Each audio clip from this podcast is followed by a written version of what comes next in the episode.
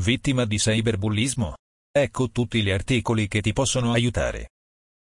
Il cyberbullismo, secondo l'articolo 1 della legge numero 71 del 29 maggio del 2017 viene definito come qualunque forma di pressione, aggressione, molestia, ricatto, ingiuria, denigrazione, diffamazione, furto d'identità, alterazione, acquisizione illecita, manipolazione, trattamento illecito di dati personali in danno di minorenni, realizzata per via telematica.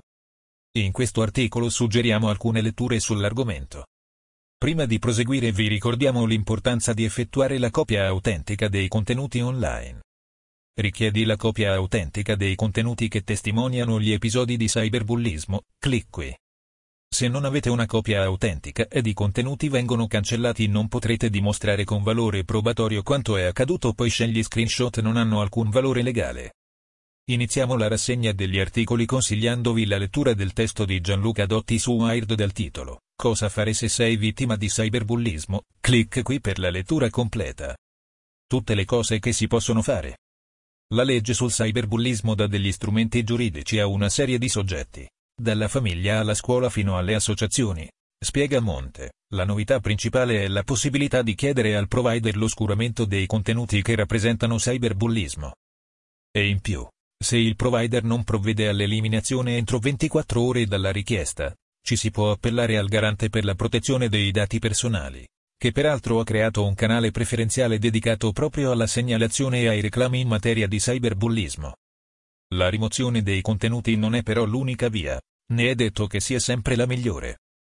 Tra le possibilità c'è anche quella di sporgere denuncia, oppure di chiedere l'ammonimento al questore.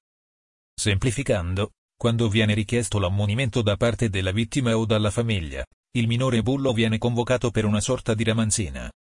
Viene quindi emesso un provvedimento da parte dell'autorità, in cui si dà la prevalenza alla finalità educativa, vengono infatti fornite indicazioni specifiche sul tipo di condotta posta in essere, stigmatizzando il disvalore di certi comportamenti e gli effetti negativi prodotti sulla vittima.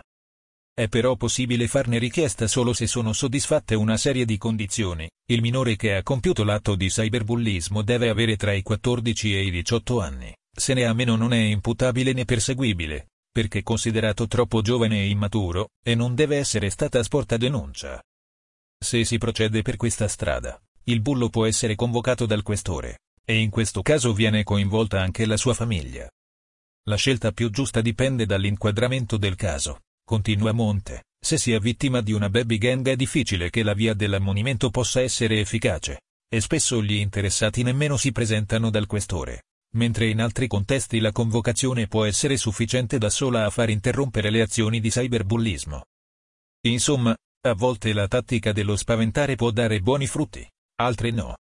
Proprio perché orientarsi può essere complicato, un'ulteriore possibilità che può rivelarsi molto utile è quella di chiedere una mano forze dell'ordine come carabinieri, polizia e polizia postale, associazioni, centri antiviolenza, sportelli gestiti dall'ordine degli avvocati, istituzioni, helpline, centri d'ascolto. I canali esistenti sono numerosissimi, con persone competenti disponibili a dare consigli.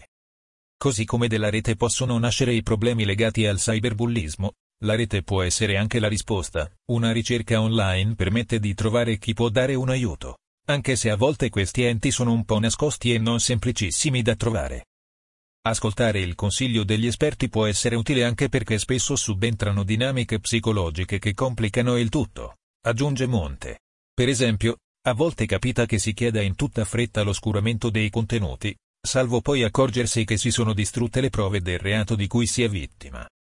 Oppure si affronta la situazione facendosi prendere dall'emotività, senza nemmeno rendersi conto di quando gli episodi spiacevoli che accadono online stiano sfociando davvero nel cyberbullismo. Poi apprezzerete questi altri articoli. Cyberbullismo, cos'è e come ci si può difendere? Cyberbullismo, riflettere prima di cliccare su mi piace. Cyberbullismo fuori controllo, Instagram è il social più colpito. I risultati delle ricerche sono allarmanti. Un check-up alla nuova legge sul cyberbullismo. Adolescenti più insonnia da smartphone e cyberbullismo. Cyberbullismo, come contrastarlo? Informatica in azienda diretta dal dottor Emanuel Celano.